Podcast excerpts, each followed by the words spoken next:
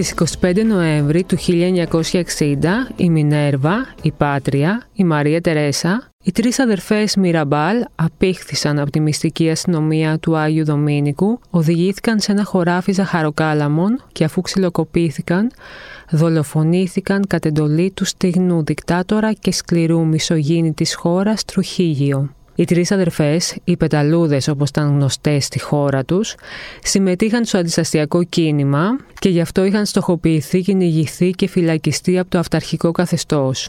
Η τριπλή γυναικοκτονία συντάραξε όχι μόνο τη δομινικανή κοινωνία, αλλά τις γυναικείες οργανώσεις σε κάθε γωνιά του πλανήτη. Γι' αυτό ήδη από το 1981 καθιέρωσαν την 25η του Νοέμβρη ως μέρα αγώνα κατά της έμφυλης βίας, αποτείοντας φόρο τιμή στη μνήμη τους, δένοντάς την με τη σύγχρονη πραγματικότητα του πόνου για τις γυναίκες. Το 1999 ο ΙΕ όρισε και επίσημα την 25η του Νοέμβρη ως Διεθνή ημέρα για την εξάλληψη της βίας κατά των γυναικών. Και επειδή η σημερινή μέρα μας βρίσκει σε ένα εξαιρετικά άγριο και ασφικτικό περιβάλλον για τις γυναίκες, τις υλικότητες, τα ΛΟΑΤΚΙ άτομα, τα παιδιά, αυτό είναι ένα αφιερωματικό podcast του News 24-7 για την έμφυλη βία και μπορείτε να ακούσετε το podcast στο Spotify, στα Apple Podcast και στα Google Podcast.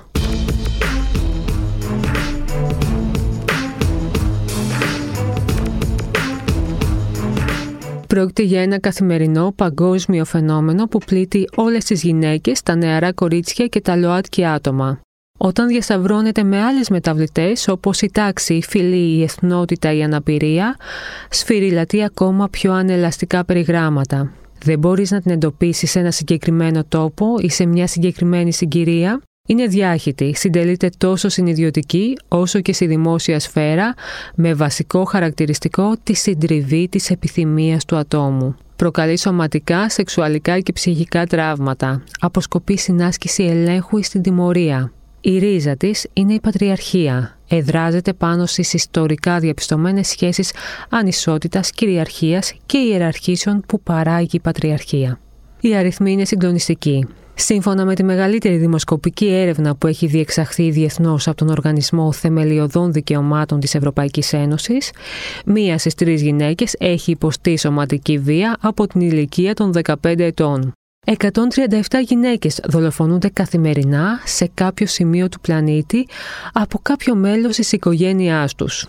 Στην Ελλάδα, σύμφωνα με το ελληνικό τμήμα του Ευρωπαϊκού Παρατηρητηρίου για τις Γυναικοκτονίες, το 2021 καταγράφηκαν 30 γυναικοκτονίες και το πρώτο δεκάμινο του 2022 έχουν ήδη καταγραφεί 19 γυναικοκτονίες, όλες από πρόσωπα του στενού περιβάλλοντος των θυμάτων. Η επικαιρότητα είναι ένα καλλιδοσκόπιο της φρίκης. Η ειδησιογραφία διατρέχεται καθημερινά από υποθέσεις βιασμών, ενηλίκων και ανηλίκων, από τη δράση κυκλωμάτων τράφικινγκ, από περιστατικά σεξουαλικής βίας και εκμετάλλευσης. Η γυναικοκτονία ως το ακρότατο όριο της έμφυλης βίας και ο βιασμός αποτελούν αυτό που στην κοινωνιολογική φεμινιστική σκέψη κωδικοποιείται ως κορυφή του παγόβουνου. Υπάρχει ένα τεράστιο φάσμα που περιλαμβάνει συμπεριφορές και πρακτικές υποτίμησης, εκφοβισμού, περιορισμού, ακύρωσης της αυτονομίας των γυναικών.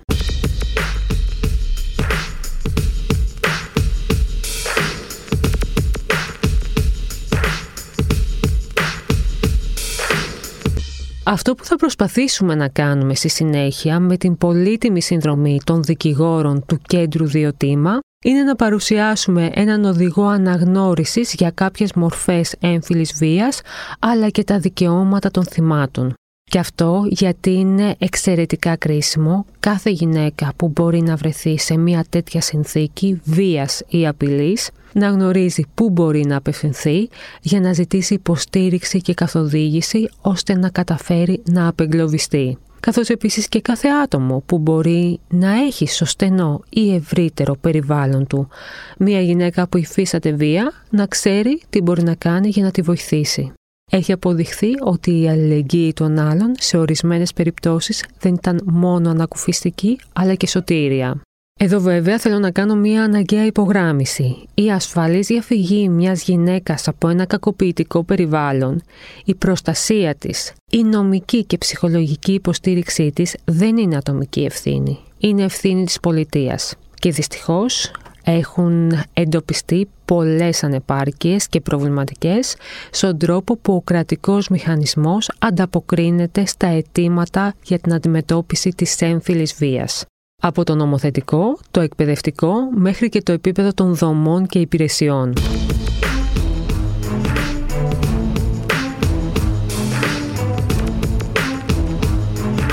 Θα μιλήσουμε πρώτα για την ενδοοικογενειακή βία, καθώς είναι η πιο συνηθισμένη μορφή έμφυλης βίας, τα εγκλήματα δηλαδή που γίνονται πίσω από τις κλειστές πόρτες ενός καθαγιασμένου θεσμού που όλο ένα και συχνότερα αποκαλύπτεται πως εσωκλεί βία και καταπίεση. Πολλές γυναίκες υποφέρουν μέσα στο ίδιο τους το σπίτι. Υπάρχουν εκδοχές της ενδοοικογενειακής βίας που γίνονται σχετικά εύκολα αντιληπτές και άλλες που είναι πιο υπόρρητες αλλά συνιστούν ξεκάθαρα βία. Θα μας μιλήσει για αυτό το θέμα η δικηγόρος του Κέντρου Διοτήμα, Μαρίνα Φαρμακίδη. Η βία έχει πολλές μορφές. Μπορεί να είναι λεκτική, σωματική, οικονομική, ψυχολογική, σεξουαλική. Παράδειγμα λεκτικής βίας είναι η εξύβριση, η απεύθυνση δηλαδή προσβλητικών εκφράσεων, η υποτίμηση, η έκφραση απαξιωτικών κρίσεων, η προσβολή γενικά της προσωπικότητας. Πρέπει να τονιστεί ότι η προστασία της αξίας του ανθρώπου, της ανθρώπινης αξιοπρέπειας, αποτελεί θεμελιώδη λόγο της τιμώρησης της ενδοοικογενειακής βίας. Εξάλλου, σωματική βία συνιστά ακόμα και το απλό σπρόξιμο ένα μικρό χαστούκι, ένα χτύπημα στο χέρι, με το σώμα του δράστη με αντικείμενα. Εν ολίγης, η οποιαδήποτε επέμβαση στο σώμα του άλλου που δεν την επιθυμεί είναι σωματική βία. Ψυχολογική βία είναι η απειλή και απειλή είναι κάθε εξαγγελία κακού που δημιουργεί τρόμο. Η απειλή μπορεί να μην είναι ελεκτική. Μπορεί κάποιος να κινείται απειλητικά εναντίον σου χωρίς να μιλάει. Και αυτό συνιστά απειλή.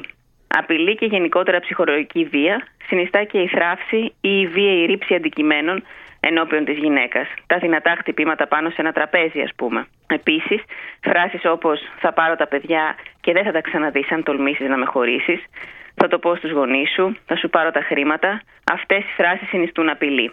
Έχουμε υπόψη μας από εγκληματολογικές μελέτες αλλά και τις εμπειρίες των ίδιων των γυναικών πως η στιγμή που μια γυναίκα θα εκδηλώσει την επιθυμία να φύγει από μια κακοποιητική σχέση, σε ορισμένες περιπτώσεις είναι και εκείνη η στιγμή που κλιμακώνεται η βία. Όπως και δυστυχώς έχουμε υπόψη μας, γιατί κάπως αβίαστα ακούγεται δεξιά και αριστερά το γιατί δεν έφυγε, πως υπήρξαν γυναίκες που έφυγαν, αλλά ο κακοποιητής τις βρήκε γιατί το κράτος δεν φρόντισε να βρουν ένα ασφαλές καταφύγιο. Όπως και γυναίκες που είχαν απευθυνθεί στην αστυνομία και δεν προστατεύτηκαν. Είναι χρήσιμο λοιπόν να καταστρώνεται ένα ασφαλές σχέδιο διαφυγής με τη βοήθεια ειδικών και να υλοποιείται αυτό αν υπάρχει περιθώριο χρόνου. Αν δεν υπάρχει αυτό το περιθώριο και μπορεί μια γυναίκα να κινδυνεύει εκείνη τη στιγμή, τότε πρέπει να ακολουθηθούν τα βήματα άμεσης ανάγκης. Μια γυναίκα μπορεί να καλέσει στη γραμμή ΣΟΣ 15900, όπου θα της δώσουν κατευθύνσεις και θα την ενημερώσουν, παραπέμποντάς την ενδεχομένως σε ένα από τα συμβουλευτικά κέντρα που λειτουργούν στην Ελλάδα, αναλόγως του τόπου διαμονής της. Μπορεί να απευθυνθεί σε δικηγόρο και σε ψυχολόγο και πρέπει να απευθυνθεί σε δικηγόρο και σε ψυχολόγο για να λάβει συμβουλές για το πώς θα ήταν καλό για την ίδια και για τα παιδιά της, εάν έχει παιδιά, να μεθοδεύσει την απομάκρυνσή της από τον κακοποιητή και να διαχειριστεί την κατάσταση με ασφάλεια. Αν όμως το ενδιάμεσο συμβεί κάτι πολύ επικίνδυνο, πρέπει άμεσα να ζητήσει βοήθεια και να φύγει από το χώρο, καταθέτοντας ε, μήνυση ή καταγγέλλοντας το περιστατικό στην αστυνομία. Οποιαδήποτε αναφορά στην αστυνομία οδηγεί σε αυτεπάγγελτη κίνηση της ποινική διαδικασίας βάσει του νόμου. Εμείς στη Διοτήμα συμβουλεύουμε να πηγαίνουν οι γυναίκες στην αστυνομία ως ένα σημαντικό μέσο απόδειξης της ενδοοικογενειακής βίας, αλλά και ως μόνο τρόπο ασφάλειας ή ως τον σημαντικότερο τρόπο ασφάλειας. Η αστυνομία χορηγεί μετά από αίτηση αντίγραφο από το βιβλίο συμβάντων, το οποίο η γυναίκα θα πρέπει πάντοτε να κρατά. Στην αστυνομία παραγγέλνεται και η ιατροδικαστική έκθεση. Η γυναίκα θα πρέπει να πηγαίνει, εφόσον υπάρχει τέτοια παραγγελία, στον ιατροδικαστή για να την εξετάσει, ώστε να προκύψουν τυχόν τραύματα τα οποία φέρει. Αν δεν θέλει η γυναίκα να πάει στην αστυνομία και έχει παρόλα αυτά υποστεί σωματική βία, μπορεί να απευθυνθεί σε ένα νοσοκομείο, να δηλώσει ότι δέχτηκε βία και να ζητήσει να εξεταστεί και να βεβαιωθεί η κατάσταση του σώματός της. Αν η γυναίκα αισθάνεται ότι φοβάται να πάει στην αστυνομία μόνη της, μπορεί και καλό είναι να συνοδεύεται από ένα δικηγόρο, ο οποίος θα εξασφαλίσει και θα εποπτεύσει κατά έναν τρόπο την τήρηση των δικαιωμάτων της. Αν γίνει καταγγελία στην αστυνομία, επικοινωνία με δικηγόρο ώστε να λαμβάνονται τα μέτρα που αναλογούν σε κάθε περίπτωση.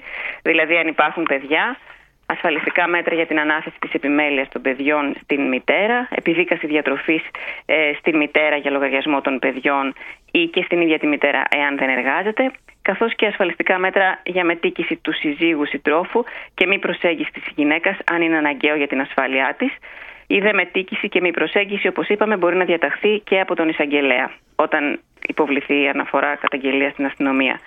Αυτά όλα μπορούν να ρυθμιστούν και με προσωρινή διαταγή, δηλαδή ασφαλιστικά μέτρα τα οποία θα έχουν ε, άμεση ισχύ μετά από κάποιες μέρες και αυτό συνιστά μια πολύ ταχεία απονομή δικαιοσύνης σε ένα πρώτο στάδιο όταν υπάρχει επίγον. Τέλος να πω ότι εάν αντιληφθούμε πως μια θελικότητα στον κύκλο μας βιώνει ενδοοικογενειακή βία, έχει σημασία να μην αδιαφορήσουμε. Να μην λειτουργήσουμε επικριτικά ή πιεστικά. Δεν το χρειάζεται καθόλου αυτό. Αυτό που έχει ανάγκη ένα άτομο που βρίσκεται μέσα σε μια τέτοια παγίδα είναι να ακούσει το «Είμαι εδώ για σένα». Για να σε ακούσω για να σε συνοδεύσω εάν θες σε κάποια υπηρεσία, για να καταθέσω ως μάρτυρας σε κάποιο δικαστήριο, να σε βοηθήσω με όποιον τρόπο μπορώ, να καλέσω ακόμα εγώ ίδιος ή εγώ ίδια στο 15900 για να πάρω τις σωστές κατευθύνσεις.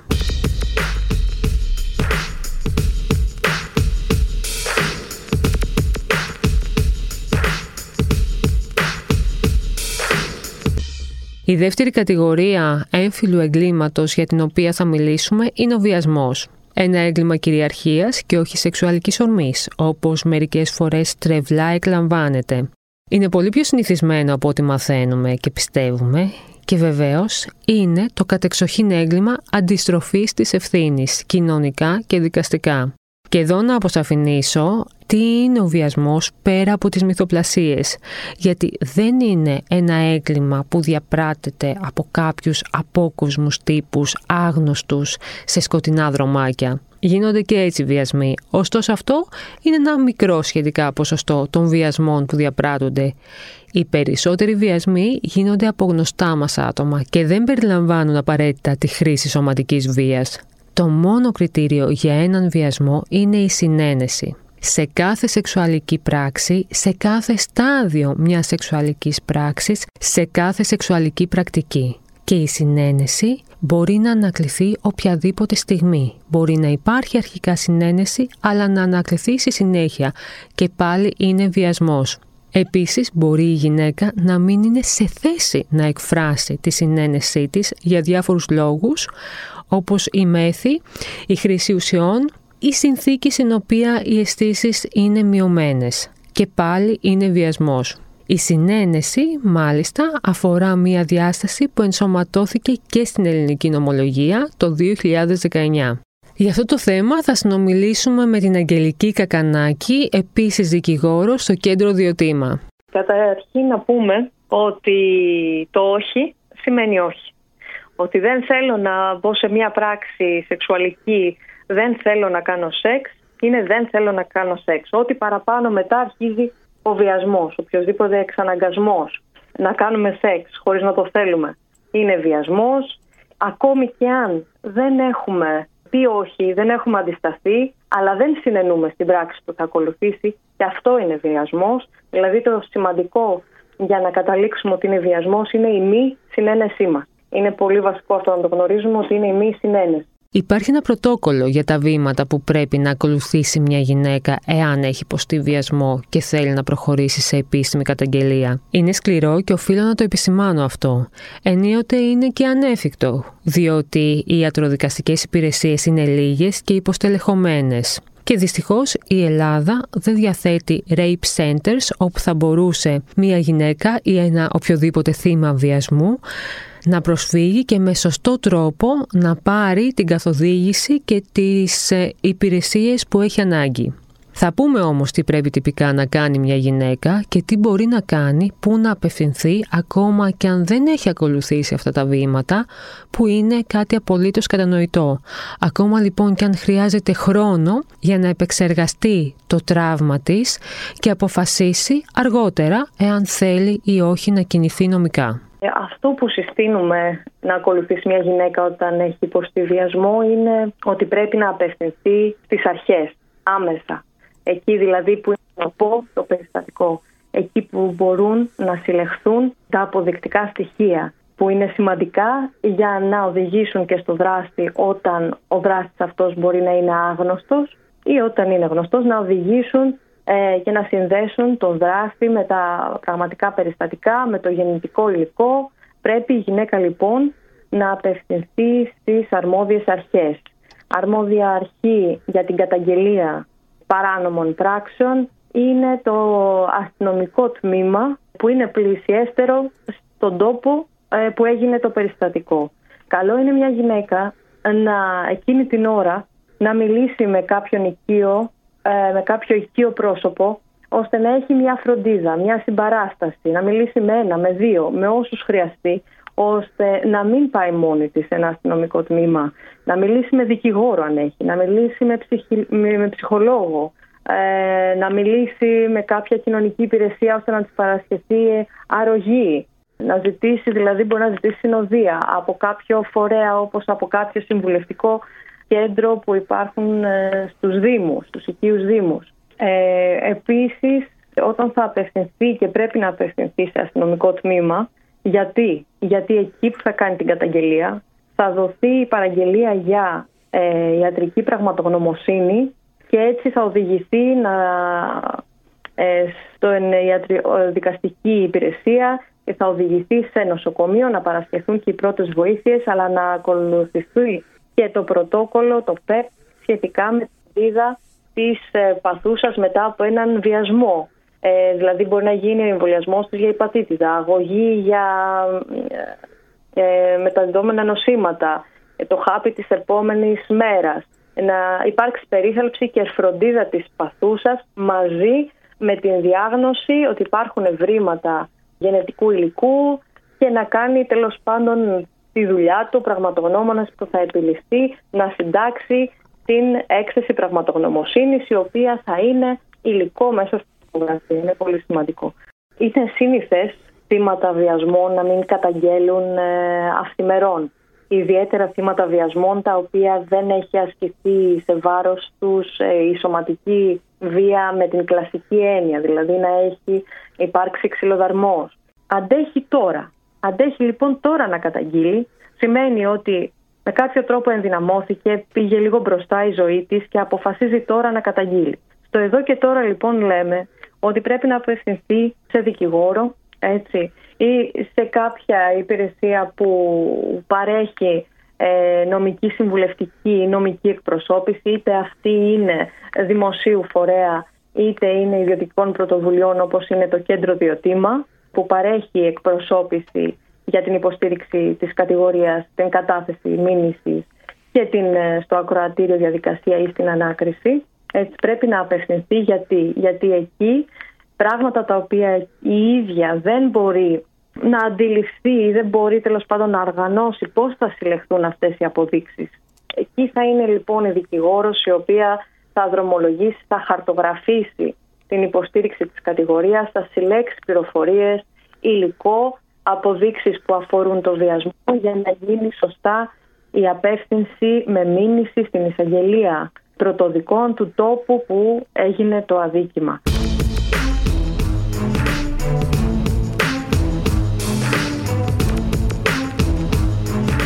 Η τρίτη κατηγορία έμφυλης βίας για την οποία θα μιλήσουμε σήμερα είναι η σεξουαλική κακοποίηση μέσω διαδικτύου. Πρόκειται για μια αναδυόμενη μορφή έμφυλης βίας που πλήττει πάρα πολλές γυναίκες, έχει αρκετές εκδοχές και δυστυχώς δεν υπάρχει ένας διεθνώς αναγνωρισμένος ορισμός. Είναι αρκετά σημαντικές οι επιδράσεις στην κοινωνική και την ψυχική ζωή των ατόμων που την υφίσανται. Παραβιάζονται τα δικαιώματά τους. Μπορεί να νιώθουν εγκλωβισμό, μπορεί να εκβιάζονται, να διαπομπεύονται, να αναγκάζονται να αποσυρθούν από την ψηφιακή ή ακόμα και από την κοινωνική σφαίρα. Θα μας τα πει η Αγγελική Κακανάκη, καθώς το Κέντρο Διοτήμα κάνει στην τρέχουσα περίοδο μια ψηφιακή καμπάνια για το cyber violence. Συχνότερη μορφή ε, που βλέπουμε εμείς τέλος πάντων στο Κέντρο Διοτήμα είναι το stalking που λέμε, ε, η επίμονη παρακολούθηση της παθούσας. Μπορεί να είναι άπαξ μια παρενόχληση ότι θέλω να έρθουμε σε γεννητήσια πράξη, μπορεί να είναι ύβρις ή προτάσεις σεξουαλικού περιεχομένου, μία εξεζητημένη μορφή, μία έτσι λίγο πιο που έχει πάρει διαστάσεις είναι η εκδικητική πορνογραφία μέσω διαδικτύου μπορούν να στέλνονται, ε, να δημοσιεύονται βίντεο της παθούσας, βίντεο υλικό υλικό, ακουστικό υλικό της παθούσας που να αποτυπώνει εκεί πράξεις που αφορούν τη γενετήσια ζωή της οι οποίες δεν είναι δημόσιες, ούτε η ίδια θέλει να είναι δημόσιες ε, και τις χρησιμοποιεί κάποιος πρώην σύντροφος, πρώην σύζυγος, ώστε να εκδικηθεί την ε, παθούσα. Όταν ε, μια γυναίκα αντιμετωπίζει αυτά τα προβλήματα που είπαμε, μπορεί να απευθυνθεί με την καταγγελία χρησιμοποιώντας ως εργαλείο έναν δικηγόρο να καταγγείλει είτε στην αστυνομία είτε στην εισαγγελία πρωτοδικών του τόπου που γίνεται το αδίκημα. Το, βέβαια, όταν αφορά το διαδίκτυο, μπορεί οπουδήποτε να καταγγείλει. Μπορεί να απευθυνθεί πριν να απευθυνθεί στην αστυνομία με καταγγελία ή στην εισαγγελία. Μπορεί να απευθυνθεί πρώτα σε φορείς ψυχοκοινωνικής ε, φροντίδας, σε συμβουλευτικά κέντρα γυναικών, όπου θα λάβει την, ε, τις πρώτες κατευθύνσεις, ε, νομικές συμβουλές που παρέχονται, παρέχεται νομική συμβουλευτική ώστε να αποφασίσει ποιο δρόμο θα ακολουθήσει. Απλά χρειάζεται να γνωρίζουμε ότι όταν αφορά αδικήματα που είναι πλημελήματα, δηλαδή μια σεξουαλική παρενόχληση ή μια επίμονη παρακολούθηση μέσω διαδικτύου, εκεί είναι το τρίμηνο η προθεσμία. Ε, μετά υπάρχουν ζητήματα παραγραφής, οπότε ό,τι πρέπει να γίνει πρέπει να γίνει μέσα σε αυτούς τους τρεις μήνες εάν έχει τη βούληση ε, να καταγγείλει.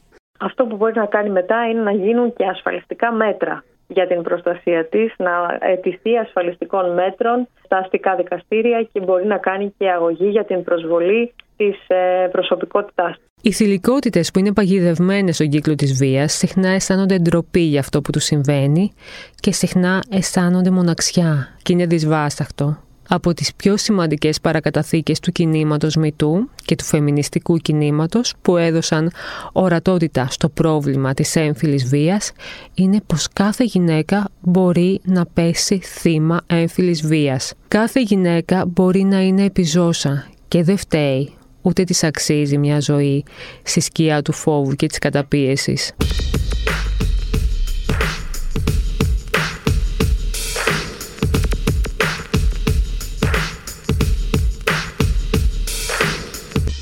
Παρουσιάσαμε σήμερα έναν συνοπτικό οδηγό αναγνώρισης και διαφυγής, γιατί για κάθε γυναίκα που σώζεται, που απελευθερώνεται, που δικαιώνεται, είναι μια στιγμή χαράς και ενδυνάμωσης για όλες. Ταυτόχρονα όμως, το αίτημα για ριζικές αλλαγές και μετασχηματισμούς με άξονα την καταπολέμηση της έμφυλης βίας παραμένει ενεργό και κεντρικό. Έχουμε δικαίωμα στη ζωή, την ελευθερία και την ασφάλεια. Στο μικρόφωνο ήταν η Μαρία Λούκα σε ένα podcast για την έμφυλη βία του News 24-7. Μπορείτε να το ακούσετε στο Spotify, τα Apple Podcast και τα Google Podcast.